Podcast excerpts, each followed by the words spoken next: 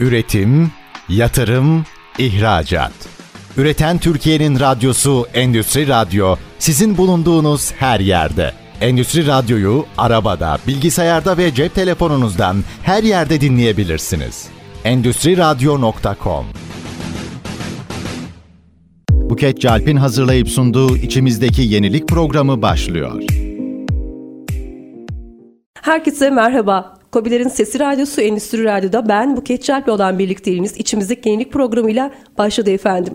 Biliyorsunuz sizlerle birlikte her hafta birbirinden değerli konuklarımızı ağırlıyor ve onlara inovasyon, teknoloji, girişimcilik alanında hazırladığım soruları yöneltiyorum. İşte yine bu hafta çok değerli bir konuğumuz bizlerle birlikte. Efendim kendisi inovasyon danışmanı ve değer yaratma kolaylaştırıcısı Sayın Mete Gürsever konuğum oldu. Hoş geldiniz. Hoş bulduk. Çok teşekkür ederim.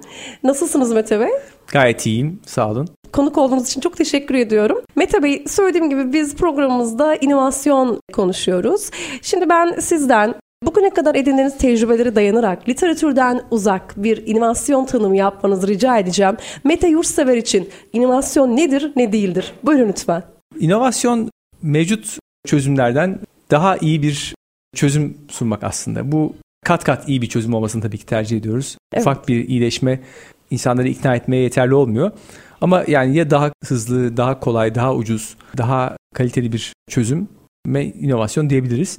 Ve tabii sorun ne kadar büyükse, ne kadar çok kişiyi ilgilendiriyorsa veya ne kadar can sıkıyorsa aslında o sorun, maddi getirisi de o kadar büyük oluyor. Böyle söyleyebilirim inovasyondan. Çok teşekkür ediyorum. Şimdi biz sizi tabii LinkedIn'deki yayınlarınız ve podcastlerinizde yakından tanıyıp takip ediyoruz. Eminiz birçok dinleyicimiz de aynı şekilde sizi takip ediyordur. Burada aslında bir değer yaratma öneriniz var, bir model Hı-hı. öneriniz var. Bunu da zannediyorum aktif bir şekilde uyguluyorsunuz. Evet. Özellikle belki daha önceki deneyimlerinizden e, hani daha önce yaptığınız işlerden de bahsederek hı hı. değer yaratma formülüne nasıl ulaştınız? Hı hı. Nasıl geliştirdiniz? Bir arka planından da bahsederek bu formülden birazcık bahsedelim isterseniz. Tabii memnuniyetle. Buyurun. Bu yani benim işte serde pazarlamacılık olduğu için her şeye bir kavram, bir çerçeve oluşturmak kaygımdan herhalde ileri geldi. Yani kurumsal hayattan ayrıldıktan sonra yapmak istediğim şeyin aslında bu şirketlerdeki bu değer yaratma usullerini değiştirmek olduğunu düşünmüştüm. Bu alanı kendime seçmiştim. Burada da e, bir bir şekilde kendi perspektifini yansıtmak için bir değer yaratmanın formülü diye bir metafordan yola çıktım diyelim. Ve e, bu formülde böyle bir bileşke gibi, belli elementlerin bir araya gelmesinden oluşan bir bileşke gibi. Bu daha çok aslında tasarım odaklı düşünmenin felsefesi, temel felsefesi diye de bundan bahsedebiliriz. Burada birincisi aslında merak, curiosium diye onu bir element ismi olarak uydurduğum curiosium diye merak elementi var. Bu konuyu bizim için olabildiğince geniş bir perspektiften ele almayı, daha çok kaynaktan beslenmeyi sağlıyor. Ve tabii ki eldeki konuları sorgulamaktan, doğru bildiklerimizi de yine doğrulamaktan e, geçiyor. Çünkü bir şekilde en büyük sıkıntı, başarısızlığa yol açan şey doğru sandığımız yanlışlardan ortaya çıkıyor. Bunları birçok şirket bu varsayımlarını sorgulamadığı için aslında hata yapıyor. Dolayısıyla merak e, o anlamda çok kritik ve merak aynı zamanda karşı tarafın derdini anlamak için de gerekli, empati yapmak için de gerekli. Bu da zaten tasarım olarak düşünmenin ilk adımı. Sonra kolektivyum geliyor. Yani işbirliği çok önemli. Çünkü bir konuyu tartışırken de herkesin eşit söz hakkına sahip olduğu, rütbelerin bulunmadığı, bir şekilde patronun sesinin daha fazla çıkmadığı bir ortamda karşılıklı konuyu değerlendirmek gerekiyor. Beraber ele almak gerekiyor. Çünkü biz hep en iyi fikri aramıyoruz. Kolektif fikri arıyoruz. Yani bir, bir konuda bir kişinin fikrini değil, herkesin katkıda bulunduğu, dolayısıyla artık şeyini yitirdiği, o fikrin aidiyetini yani bir kişiye ait olma özelliğini yitirdiği bir işbirliği e, arayışındayız. Bu aynı zamanda hem insanların daha çok sahiplenmesine o çözümü sağlıyor hem de karşılıklı bir güven ortamı sağlıyor. Diversium var. Üçüncü elementimiz o çeşitlilik. Evet yani her anlamda hem kadın erkek işte sahada olan, üretimde olan, masa başında olan, makine başında olan hani her farklı birikimlerden, farklı deneyimlerden, uzmanlıklardan insanları bir araya getirdiğimiz zaman burada bu silo yapısını da kırmış oluyoruz. Şirketlerdeki en büyük sıkıntılardan bir tanesi bu departmanlara ayrılmış sistemler ve çoğunlukla da mecbur kalmadıkça onlar bir araya gelip çalışmıyorlar. Halbuki e, biliyoruz ki bir çark yani bir makinenin dişleri gibi hepsine ihtiyacımız var o makineyi çalıştırmak için. Dördüncü elementimiz pozitivyum. O da olumlu bakış açısı, fikirlerin, çözümlerin ortaya çıkması için fikir yeniyken, daha dirençsizken, çok zayıfken daha korunması, kullanması gerekiyor. Bunun için de olumlu bir bakış açısı gerekiyor. Kritik e, etmekten, eleştirmekten çok. Ve bir fikrin neden çalışmayacağını değil de nasıl çalışabileceğini aslında konuşmamız gerekiyor. Ve bu tabii aynı zamanda enerjiyi de üstte tutuyor. E, pozitif olmak insanların düşmesine de engel oluyor. Beşinci olarak da beşinci elementimiz de actorientum. O da action oriented olmaktan yani eylem odaklı olmaktan geçiyor. O da fikirleri hem gerçeklik kazandırmak gerekiyor, prototiplemek gerekiyor. Fikrimizi valide etmek için kullanıcıyla, müşteriyle geri bildirim almamız gerekiyor. Onu geri bildirim alabileceğimiz bir hale sokmamız gerekiyor. Ve uzun uzun plan yapmak yerine küçük küçük denemelerle hızlı ve çabuk ve ucuza yanılarak, hata yaparak sorunları büyümeden çözmemiz mantığına dayanıyor. Böyle bunların oluşturduğu bir bileşke aslında değer yaratmanın formülü. Bayağı uzun anlattım ama. Hayır çok güzeldi. Gerçekten ben şunu merak ediyorum. Aslında belki programın başında da sormalıydım. Kusura bakmayın atlamış olabilirim. Geçmişteki çalışmalarınız zannediyorum değil mi? Sizi bir kurumsal geçmişinizden de bahsedebilir misiniz? Daha önce hangi işlerde, pozisyonlarda çalıştınız? Ben araştırmayla başladım iş hayatına. 3-4 yıllık bir araştırma geçmişim var. Arkasından da 20 e, sene aralıksız tek bir firmada ve pazarlama üzerine aslında çalıştım. Pazarlama, araştırma, inovasyon dönem dönem ve bunun yine 13-14 senesi yurt dışında 5 ayrı ülkede geçti. Bir expat olarak çalıştım. Ya oralarda hep gördüğüm şey işte farklı şirketlerde, farklı organizasyonlarda inovasyonu ve biz pazarlamaya yaklaşımını nasıl yapıyoruz bunu anlamaya ve bunu bir şekilde kavramsallaştırmaya çalıştım. Yine bir şekilde kendi şirketimizin pazarlama yöntemini ortaya çıkarmaya çalıştım. Ve burada da gördüm ki aslında kritik olan şey metotlar ve modellerden ziyade kültür ve buradaki işte bu bahsettiğim elementlerin oluşturduğu iş ortamını sağlamak kritik olan. Beni buralara aslında sevk eden de daha çok biraz o olmuş oldu. Yani ne zaman ki biz bu beş elemente uygun işler yaptık hakikaten başarılı olduk. Ne zaman ki kendi kamplarımıza ayrıldık veya olumsuz eleştirel bir bakış açısıyla e, yaklaştığı zaman şirket amacına ulaşamadı. Dolayısıyla biraz da oradaki yaşanmışlıklara dayanıyor. Yani tabii ki bu elementlerde. Ne kadar güzel aslında deneyimlerden yola çıkarak oluşturduğunuz bir metot, bir yöntem. İnşallah bir gün e, bir uygulamada beraber çalışma fırsatı buluruz. Şimdi özellikle LinkedIn'deki paylaşımlarınızdan yani çok yaklaşık bir sene önce aslında keşfetmiştim sizi. Ve e, her ayın 14 ve 28'inde okurlarınıza gönderdiğiniz postalar var. Evet. İçerik ve hatta adres çok yaratıcı. Buradan ilham alarak bir soru hazırladım. Hı hı. Geçmişteki ihtiyaçlarımıza bir mektup gönderecek olsaydık bugünün teknolojileriyle ilgili neler yazardık? Özellikle ben e, tabii bu soruyla ilgili ben de bir e, yorum yapacağım sonrasında. Ama mektubun içeriği ne olurdu? Ne yazmak isterdiniz? Hangi teknolojiyi tanıtmak isterdiniz? Buyurun lütfen. Valla aslında e, bunu ben inanın ben de zaman zaman düşünüyorum. Yani çok yakınlarımız, kaybettiğimiz yakınlarımız yeni bir yenilik olduğunda bir şey olduğunda hep onu düşünüyorum. Dedem işte bunu görse ne derdi, babam şunu görse ne derdi diye bunu ben de düşünüyorum. Ya aslında baktığımız zaman yakın tarihte yani teknoloji e, tarihinde diyelim yani yazı belki ilk teknoloji öyle baktığınız zaman işte matbaa, buhar makinesi, elektrik, uçak, bilgisayar, internet falan da gidiyor. Yapay zeka herhalde şu anda en bence çarpıcı yenilik ve yine de şöyle düşündüğünüz zaman da bu da muazzam bir şey aslında. Bir, bir avuç insan bu keşifleri yapıyor ve milyarlarca insan bunları kullanıyor aslında. İşte karşılığında o kişiler bunu bulan insanlar zengin oluyorlar. Yani bu iş böyle biraz mülkiyet olmasa böyle bir şey olur muydu bilmiyorum. Ama hani bundan 500 yıl önce, birkaç yüzyıl önce zengin ve fakirin sahip olduğu imkanlar arasında çok büyük bir fark yoktu belki. Yani kralla tebaası arasında bile çok büyük bir fark yoktu. Ama bugün hakikaten devasa bir fark açılıyor. Bunu biraz kaygı verici buluyorum açıkçası. Yani bu biraz doğamıza aykırı bu kadar birilerinin bir şeylere çok sahip olması ve bizim olmamamız çok kabul edebildiğimiz, rahat kabul edebildiğimiz bir şey değil. Katılıyorum evet. Ama yani yapay zeka kesinlikle bence en aklımızı alan bir şey. Yani insanoğlunun, insan evladının ben kişisel olarak memnunum. Evet benim işimi kolaylaştırıyor belki ama bunun nereye gidebileceğini hakikaten öngöremiyoruz. Bu en heyecan verici değişiklik ama herhalde bu yapay zeka tarafı diye görüyorum. Kesinlikle. Ben de özellikle şimdi yapay zeka deyince siz benim dedemin bir bakkalı vardı. en çok hesap yapma konusunda mesela şey olurdu, sıkıntı olurdu. Hani o toptancı bir şeyleri almaya geldiğinde kim varsa torunlarından ona bir hesap yaptırır. Tabii gitgide de yaşta ilerledikçe 80 küsur yaşlarına kadar devam ettirdi mesleğini. Dedem için bir akıllı telefon olsun ve hemen hesaplasın çok isterdim her şeyi. Evet. Ee, bir de şeyi söyleyeceğim ben inovasyon eğitimlerimde de özellikle hani böyle çok büyük teknolojiler değil de mesela buzdolabını örneğini veririm. Buzdolabı benim için çok büyük bir e, inovasyondur. Çünkü bulunduğunda aslında süregelen bir yöntemi, düzeni, o alanla ilgili işte kurutma, turşulama, tuzlama gibi, konserve gibi yöntemleri geride bırakarak aslında yok etmeyerek ama yine geleneksel olarak devam ediyor tabii ama yepyeni yöntemlerin gelişmesine ve orada gıda endüstrisinin çok fazla gelişmesine sebep olmuş bir buluş aslında buzdolabının Kesinlikle. buluşu ve çok kıymetli gerçekten. Ben de herhalde büyük büyük babaanneme bunun haberini vermek isterdim.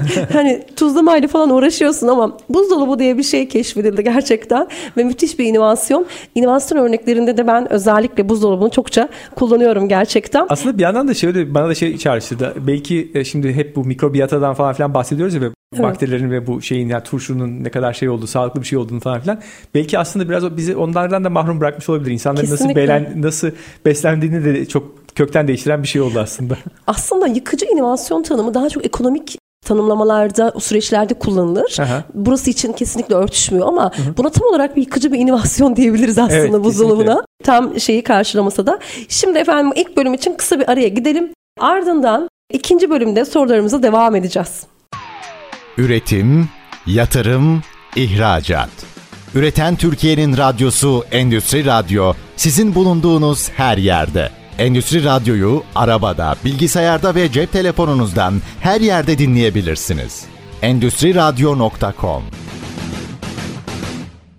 Endüstri Radyo'da içimizdeki yeni programında ben Buket Çalp'le olan birlikteliğiniz devam ediyor. Bu haftaki konuğum Mete Yurtsever kendisi bir değer yaratma kolaylaştırıcısı ve inovasyon profesyoneli efendim.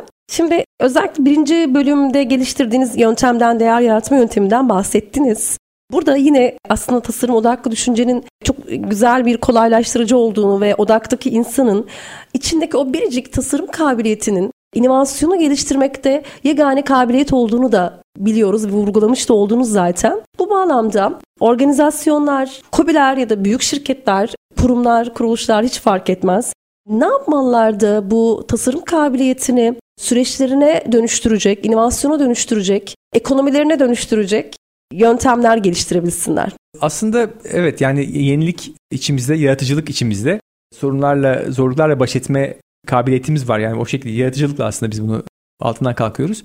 Ve tabii işte herkesin zorluk tanımı veya zorluğa tahammül seviyesi değişiyor. Bazen bir değişiklik gerekse de mevcut durumu koruma eğiliminde de olabiliyoruz aslında. Değişime karşı bir direnç de oluyor aslında ama genelde biz hep kısa yollar üzerinden ve öğrenilmiş yollar üzerinden otomatik pilotta yaşıyoruz. Yani o çok bir değişikliğe gitmek kolay olmuyor. Biraz meraklı olmamız gerekiyor.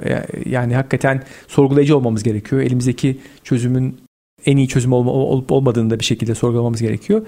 Ve yine yaratıcı olmak için de yani hem benim elementlerden faydalanmanın yanı sıra insanlar aslında yeterince belki yaratıcı olmadıklarını da düşünüyor olabilirler. Bu bize birçok yapılmış çalışma var. Yani aslında yaratıcılık işte sonradan kazanılan bir şey mi, doğuştan kazanılan bir şey mi diye. Yaratıcılık kesinlikle doğuştan herkeste olan bir şey. Yani doğuştan var veya yok değil, doğuştan herkeste var. Ama bunu zamanla kaybediyoruz. İşte bazı insanlar belki bu içindeki yaratıcılığı beslemeyi öğreniyorlar ve onu yaşatmayı öğreniyorlar. Bazı insanlar da sürekli bastırıyorlar. En çok karşılaştığımız şey aslında bu budayıcı yani bir ıraksak yakınsak düşünme var. Biz daha bir çözümü geliştirirken onun neden çalışmayacağını da düşünmeye başlıyoruz. Halbuki bu şeyi kırmak lazım. Buradaki döngüyü kırmak lazım. Yani önce açık fikirli ve kutu dışında sıra dışı düşünmek ve buna müsaade etmek arkasından bir takım filtrelerden bunu geçirmek gerekiyor. Dolayısıyla bence şirketlerin de insanların da yapabilecekleri en iyi şey öncelikle yoldan çıkmayı kendilerine imkan tanımaları yani bunu kabullenmeleri, biraz kaybolmayı, biraz belirsizliği kucaklamaları, arkasından bir takım yeni çözümler denemeleri. Yoksa hep aynı yollardan gittiğimiz zaman zaten farklı bir yerde çıkmamız mümkün olmuyor. O yüzden bence içimizdeki yaratıcılığı yaşatmamız gerekiyor bir şekilde oradaki ona alan açmamız gerekiyor öyle söyleyeyim. Kesinlikle içimizdeki aslında yaratıcılığı yeniliğe dönüştürmek için çok ciddi kolaylaştırıcılara ve motivasyona ihtiyaç var. Doğru. Motivasyon çok kıymetli. Özellikle aslında buradan hani en büyük motivasyonumuz belki de ihtiyaçlar ve onlara olan düşkünlüklerimiz diye de düşünebiliriz. Buradan yola çıkarak insanın yenilik arayışıyla ilgili bir soru yöneltmek istiyorum hı hı. size. İnsanı yeniliğe yönelten esas itici güç nedir? İnsan neden eskitir ve neden yeniliğe ihtiyaç duyar? Bu soruyu cevaplamanızı evet. istiyorum. Yani aslında işte insan çok yetinmeyen bir varlık. Bunu hep konuşuluyor. İşte ölümlü olduğumuzu biliyoruz. O yüzden bir iz bırakmak istiyoruz. İşte madem bu dünyaya geldik bir bir iz bırakalım, bir anlamı olsun diyor ve bunu da ya tüketerek ya da üreterek var oluyorsunuz aslında. Çoğunluk e, üretmek yerine e, tüketmeyi seçiyor. Yani ve işte bilirsiniz Maslow'un piramidinde o ihtiyaçlar hiyerarşisinde bir yoksunluk güdüleri vardır. Bir de gelişme güdüleri vardır. Yani aslında o işte barınmadan, güvenlikten falan filan başladığınız zaman orada insanlar bir şeylere sahip oldukça daha fazlasını yani motivasyonları kaybediyorlar ve yeni bir şeye sahip olmak ihtiyacı duyuyorlar. O yüzden işte bir elbise bir elbise daha bir e, şey daha sürekli orada bir doyumsuzluk oluyor. Fakat belli bir seviyeye geçtikten sonra o üretme fazına geçtikten sonra bu defa da sahip oldukça daha fazla yine sahip olmak istiyorsunuz ve sahip olduklarınızın değeri aslında azalmıyor ve buna motivasyon kaybetmiyorsunuz. Yani daha fazla gelişmeye açık oluyorsunuz, üretmeye açık oluyorsunuz. Ben açıkçası bunu yani bu yenilenme ihtiyacını bir şekilde ya tüketme ya da üretmeyle açıklıyorum. Böyle baktığınız zaman belli bir doygunluğa ulaşmanız lazım ki kendinizi geliştirmek için daha iyi bir versiyonunuza ulaşmak için üretmeye başlamanız lazım. Ancak ürettiğiniz zaman artık bir şeyler o zaman eskimiyor. Giderek çoğalıyor, katlanıyor. Ee, yani bilgi de biraz böyle bir şey. O bilgiye sahip oldukça da daha fazlasını edinmek ve paylaşmak istiyorsunuz. Bence bu işte sürekli eskitmek ve tüketmek bence biraz o kendini bulamamakla, o anlamını bulamamakla alakalı diye düşünüyorum. Şimdi siz böyle konuşunca aklıma şey geldi. Bilgisayar bilimlerinde algoritmada Aha. master algoritma diye bir tanım var. Hı hı. Yani bütün algoritmaların hizmet ettiği algoritma. Hı hı. Aslında yaptığımız, hazırladığımız her şey master algoritmaya hizmet eder ve siz o örüntüye yeni bir örüntü eklemiş olursunuz. Hı hı. Bir yeni bir algoritmayla. Hatta en müthiş master algoritmanın henüz üretilmediği, hmm. üretilmeye devam ettiği düşünülür bilgisayar hmm. bilimcileri tarafından. Hmm.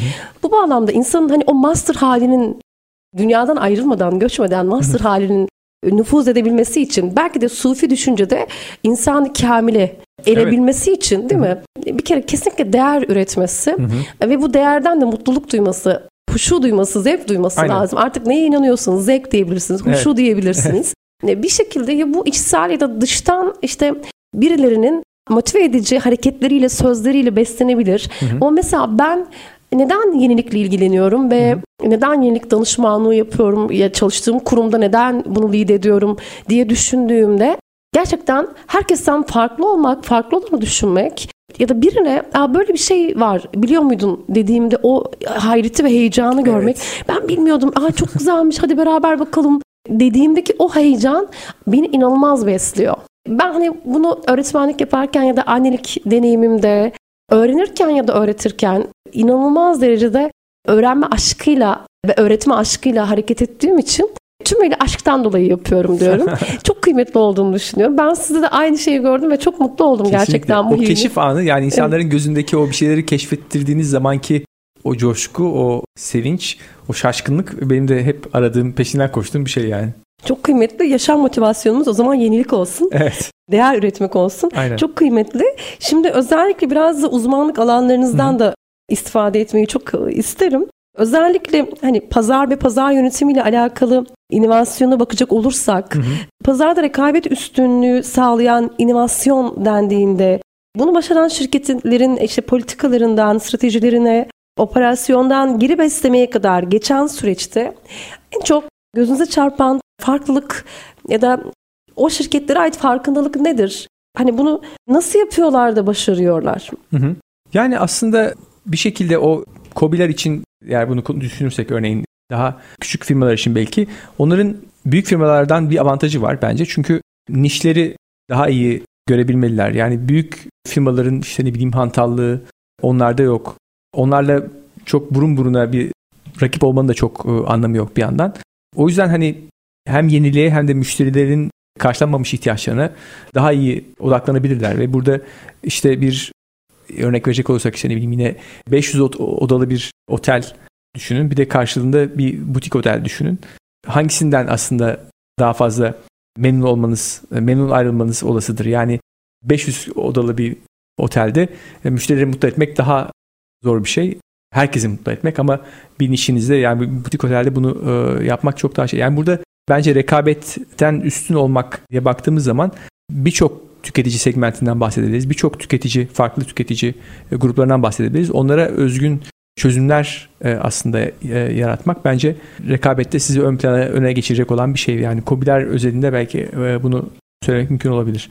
Rekabeti kendi avantajlarına çevirmek açısından. Evet. Yani COBİ'lerde ya da uluslarda baktığımız zaman inovasyon gerçekten çok büyük bir rekabet üstünlüğü sağlayabilmek için önemli bir araç. Hı hı. Özellikle inovasyon master yaparken ben Japonya'yı incelemiştim. Hı hı. Japonya ulusal inovasyon sistemini incelemiştim. Hı hı. Şu an belki Avrupa'nın bile ulusal inovasyon politikalarını 90'lı yılların başlarında uyguladıklarını hı hı. ve aslında teknoloji neden bu kadar ileride olduklarını ve bu kadar özgüvenle teknoloji geliştirdiklerini, hı hı.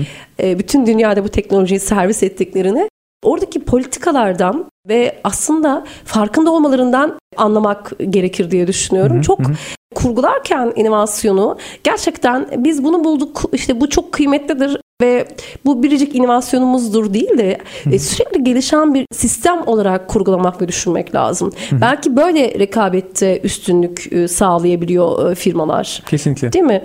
Bir sistem olarak planlamak lazım belki Aynen. de. Yani tek bir yenilik için değil, yenilik sistemi için aslında harekete geçmek lazım. Kesinlikle. Yani oradaki arkasında inovasyonun arkasında mutlaka bir yapmış olmak için değil tabii ki oradaki bir bu şeyleri vardır inovasyonun malum S curve'leri vardır. Yani hı hı. bir sonraki dalganın ne olacağını bir şekilde yine hı hı. E, tahmin etmeniz, bilmeniz lazım ve o şekilde inovasyon stratejinizi belirlemeniz lazım. Özellikle pazarda farklılaşma ile ilgili kullanılan pazarlama yöntemlerindeki inovasyonlar da çok kıymetli değil mi? Hı hı. Ee, yani biz sadece sanki şey gibi düşünüyoruz. İnovasyona konu olan ürünün pazarlanması da bir inovasyon. Evet ama var olan ürünün teknolojinin farklı e, pazarlama yollarıyla yeniden servis edilmesi, pazarlama inovasyonlarının farklı araçlarla kullanılması da aslında inovatif bir yöntem. Değil mi? Kesinlikle. Yani aslında zaten en çok bence inovasyon konusunda düşülen hata mı diyeyim veya farklı yaklaşım ürün odaklı olmak. Yani ürün odaklı olmak aslında bize çok kısıtlayıcı olabiliyor veya işte e, bunu işte çok Steve Jobs'a söyler. Onun adını anmasak olmaz şimdi bir inovasyon konuşurken. İşte mesela biz ihtiyaçtan teknolojiye geri gideriz. Teknolojiden ihtiyaca değil diye. Burada mutlaka tüketici ihtiyaçları, müşterilerin ihtiyaçlarına odaklanmak gerekiyor. Biz firmalar daha çok ellerinde yaptıkları işi e, işe çok e, takılabiliyorlar. Yani ben şu ürünü üretiyorum ve onun varyasyonlarını üreteceğim değil ama insanların Yine çok bilinen örnektir. İşte insanlar e, bir matkaba ihtiyaç duymazlar, bir deliğe ihtiyaç duyarlar. Yani siz bir oradaki ne işi göreceği önemlidir o o işte. Yani bugün o matkapla bunu yapabilirsiniz. Yarın başka bir şekilde o ihtiyacı karşılayabilirsiniz. Dolayısıyla biz firmalar daha çok ürüne takıldıklarında, ürünü geliştirmeye çalıştıklarında sıkıntı oluyor. İnovasyon dediğimiz şey belki e, bir ürünün karşılığında belki bir hizmet onun yerini alacak. Bunu iyi belirlemek gerekiyor. O yüzden hep e, şirketler ne iş yaptıkları daha doğrusu ürettikleri ürünün ne iş gördüğünü çok iyi anlamalı, anlamak durumundalar. Aksi halde inovasyon çabası onları yanlış bir yere götürebilir. Peki. Çok teşekkürler bu cevap için. Şimdi kısa bir araya gideceğiz. Sonra üçüncü ve son bölümle birlikte olacağız. Üretim, yatırım, ihracat. Üreten Türkiye'nin radyosu Endüstri Radyo sizin bulunduğunuz her yerde. Endüstri Radyo'yu arabada, bilgisayarda ve cep telefonunuzdan her yerde dinleyebilirsiniz. Endüstri Radyo.com Kobilerin Sesi Radyosu Endüstri Radyo'da ben Buket Çarp'le olan birlikteliğiniz içimizdeki yenilik programıyla devam ediyor efendim. Bugün çok değerli bir konumuz bizlerle birlikte. İnovasyon danışmanı ve değer yaratma kolaylaştırıcısı Mete Yurtsever konuğumuz oldu. Birinci ve ikinci bölümde hazırladığım soruları ve kendisinin değer yaratma önerisinden bahsettik. Şimdi üçüncü ve son bölümde biraz artık daha yöntemler ve kobiler açısından inovasyona bakmak isteriz. Özellikle Mete Bey benim inovasyon danışmanlığı verdiğim firmalarda çok çok kullandığım bir yöntem var. Hı hı. Sizin yönteminiz kadar wow olmasa da inovasyon güncesi diyorum ben bu yönteme. Hı hı. Özellikle aslında benim buradaki çıkış noktam da şu. İnovasyon, bugün inovasyon geliştirdik. Bugün bir yenilik. Hı hı. Yarın eski. Yarın eskiyecek, yarın yenilik olmayacak. Peki ne yapacaksın? Yarın bu yeniliği nasıl koruyacaksından yola çıkarak bir inovasyon güncesi metodu geliştirdim. Ve bu metotta mevcut ve gelecekteki müşterilerimizin ihtiyaçlarını ne kadarın doğru olarak farkındayız. Ve bunun için hangi çözümlere sahibiz? Hangi çözümleri geliştirmeliyiz? Ve bu gelişim için bizim ihtiyaçlarımız nelerdir? Şimdi bu perspektiften ülkemizin bir inovasyon güncesi olsaydı ne olurdu? E, nasıl cevaplarsınız bu sorumu? Evet. Bu arada biz şu anda bunu da söylememize herhalde sakınca yok. British Council'ın bir programında beraber aslında evet. yer alıyoruz aynı zamanda. O da yaratıcı endüstriler üzerine aslında. Evet. Ve orada da hani işte bize söylenen ilk e, aşamalarda programa bakarken bir e, ülkenin yine sahip olduğu şeylerin ne olduğu aslında tam da sizin e, söylediğiniz gibi yani bir ülkenin nelere sahip olduğunu önce farkına varması gerekiyor. Neleri ön plana çıkarabileceğinden. Yani orada eksikliklerimiz üzerinden değil de neye sahip olduğumuza aslında bakmamız gerekiyor. Ve bu anlamda da ülkenin sahip olduğu değerlere baktığımız zaman zaten çok ön planda olan işte fındık gibi işte ne bileyim işte tekstil gibi turizm gibi kendi gayri safi milli hasıla içerisinde önde olan veya rekabete karşı e, ön planda olan bazı alanlar var ve bunları herhalde bir şekilde doğru değerlendirmek gerekiyor. Burada kendimizi nasıl konumlayacağımızı bir burada ben hep eksikliğini hissettiğim şey aslında çok bireysel çabalar oluyor belki ama burada bir ülke politikası olarak bir ülke stratejisi olarak bu işe yaklaşmak gerekiyor. Ülkenin sahip olduğu markanın ne olduğu, nasıl bunun algılandığının çeşitli araştırmaları da aslında zaman zaman yapılıyor biliyoruz ama bir Türkiye markasının ne ifade ettiği yabancı pazarlar için önemli bir hale geliyor. Bu konuda sanıyorum biraz daha tarafların işbirliğiyle bir strateji geliştirilmesi e, gerekiyor. Değişen dünya koşullarında ihtiyaçları değerlendirecek ve burada bizim sahip olduğumuz üstünlüklerin neler olduğunu ve bunu nasıl değerlendireceğimize bakmamız gerekiyor. İşte çok yine klasik sevgili Güven Borça'nın kulakları çınlasın. Yani bir fındık e, konusu işte biliyoruz ki bizde üretiliyor dünyanın ihtiyacının %65'ini karşılıyoruz. Fakat bunu bir başka bir firma satın, bizden satın alıp çok daha katma değerli bir şekilde bunu dünyaya pazarlayabiliyor. Bunların farkında olmak lazım. Yani artık soyut şeylerin, soyut kavramların, markanın çok daha önemli olduğunu ve bunun aslında bir ülke politikası gibi işte Japonya'dan bahsettik, e, Güney Kore bir başka bir örnek. Bunun bu şekilde ele alınıp bazı sektörlerin aslında öne çıkarılması ve bu konuda çalışmalar yürütülmesi gerektiğine inanıyorum. Artık bireysel bir çaba olmaktan bu işi çıkarmak lazım. Kesinlikle. Ben sonuna kadar katılıyorum. Benim aslında meslek hayatım boyunca en çok keşfetmeyi, heves ettiğim şey öğrenmeyi öğrenmek. Hı hı. İnsan nasıl öğrenir, makine nasıl öğrenir, hı hı. ülkeler nasıl öğrenir hı hı. gibi konularda daha kendim geliştirmeye çalıştım. Hı hı. Ve inovasyon için öğrenme şart. Evet. Ama tam öğrenme ve hedefli öğrenme şart. Hı hı. Ben de ülkede özellikle öğrenme süreçlerinin inovasyon geliştirmeye uygun şekilde yeniden modifiye edilmesi gerektiğine inanıyorum. Evet. Bir lisede öğretmenlik yapmış birisi olarak evet. söylemeliyim ki özellikle meslek liselerinde hı hı. proje tabanlı eğitim olmalı. Hı hı. Bunu uygulayan çok güzel liselerimiz de var bu arada. Hı hı. Biz de elimizden geldiğince uyguladık bir meslek lisesinde. Ama bu akademi liselerinde de böyle olmalı. Hı hı. Anadolu liselerinde de böyle olmalı. Fen liselerinde de böyle olmalı. Yani inovasyonla tanışmak için üniversite çok geç. Ya da üniversiteden sonraki işte o startup ekosistemine girmek daha da güçleşiyor. Evet. Hani içimizdeki o yenilik kabiliyeti var ya eğitimle birlikte köreliyor. Kesinlikle. Gerçekten ket vuruyoruz. Yani zaten işte hep bu konuştuğumuz konular benim de hep LinkedIn'de üzerine paylaşım yaptığım şeyler. Yani eğitim tarafında çok temelden değişikliklere ihtiyaç var. Sadece Türkiye değil dünya özelinde de yani hala 100 sene öncenin sınıf düzenleri, müfredatı aslında bir yandan e, yürütülüyor. Ve e, hele mesela bizim sınav sistemimizde öğrenciler doğru seçeneği bulmaya sadece odaklanıyorlar. Yani farklı düşünceye, farklı yaklaşıma pek e, yer yok ve yanlış yapmak çok büyük bir kusur haline geliyor. Çocuklarımız bile hani kaç yanlış yaptıklarını söyleyerek şu kadar yanlışım var diye ifade ediyorlar bir sınavdaki başarı ölçütü olarak. Yanlışları azaltmak odağındayız yani hep. Halbuki e, biliyoruz ki öğrenmede yanlışlar çok önemli. Hata yapmak çok önemli. Hata yapmadan doğruyu bulmanız mümkün değil. Hele uğraştığımız birçok konuda tek doğru yok. Yani o yüzden mümkün olduğu kadar hata yapmayı, hataları kabullenmeyi bizim özendirmemiz lazım. E, dediğiniz gibi projelerde de e, bir şekilde yanılmayı özendirmemiz lazım. Başarısızlıkları neredeyse kutlamak seviyesinde. Eğitim sistemi maalesef hiç, hiç bu böyle bir mantalitede, böyle bir zihniyette değil. Kesinlikle size katılıyorum. Özellikle İstanbul Ticaret Odası'nın yürüttüğü çok güzel bir proje var aslında. Hı hı. meslek liseleriyle birlikte. Hı hı. Orada her meslek lisesinin bir hamisi var. Hı hı. Bir sektör temsilcisi var.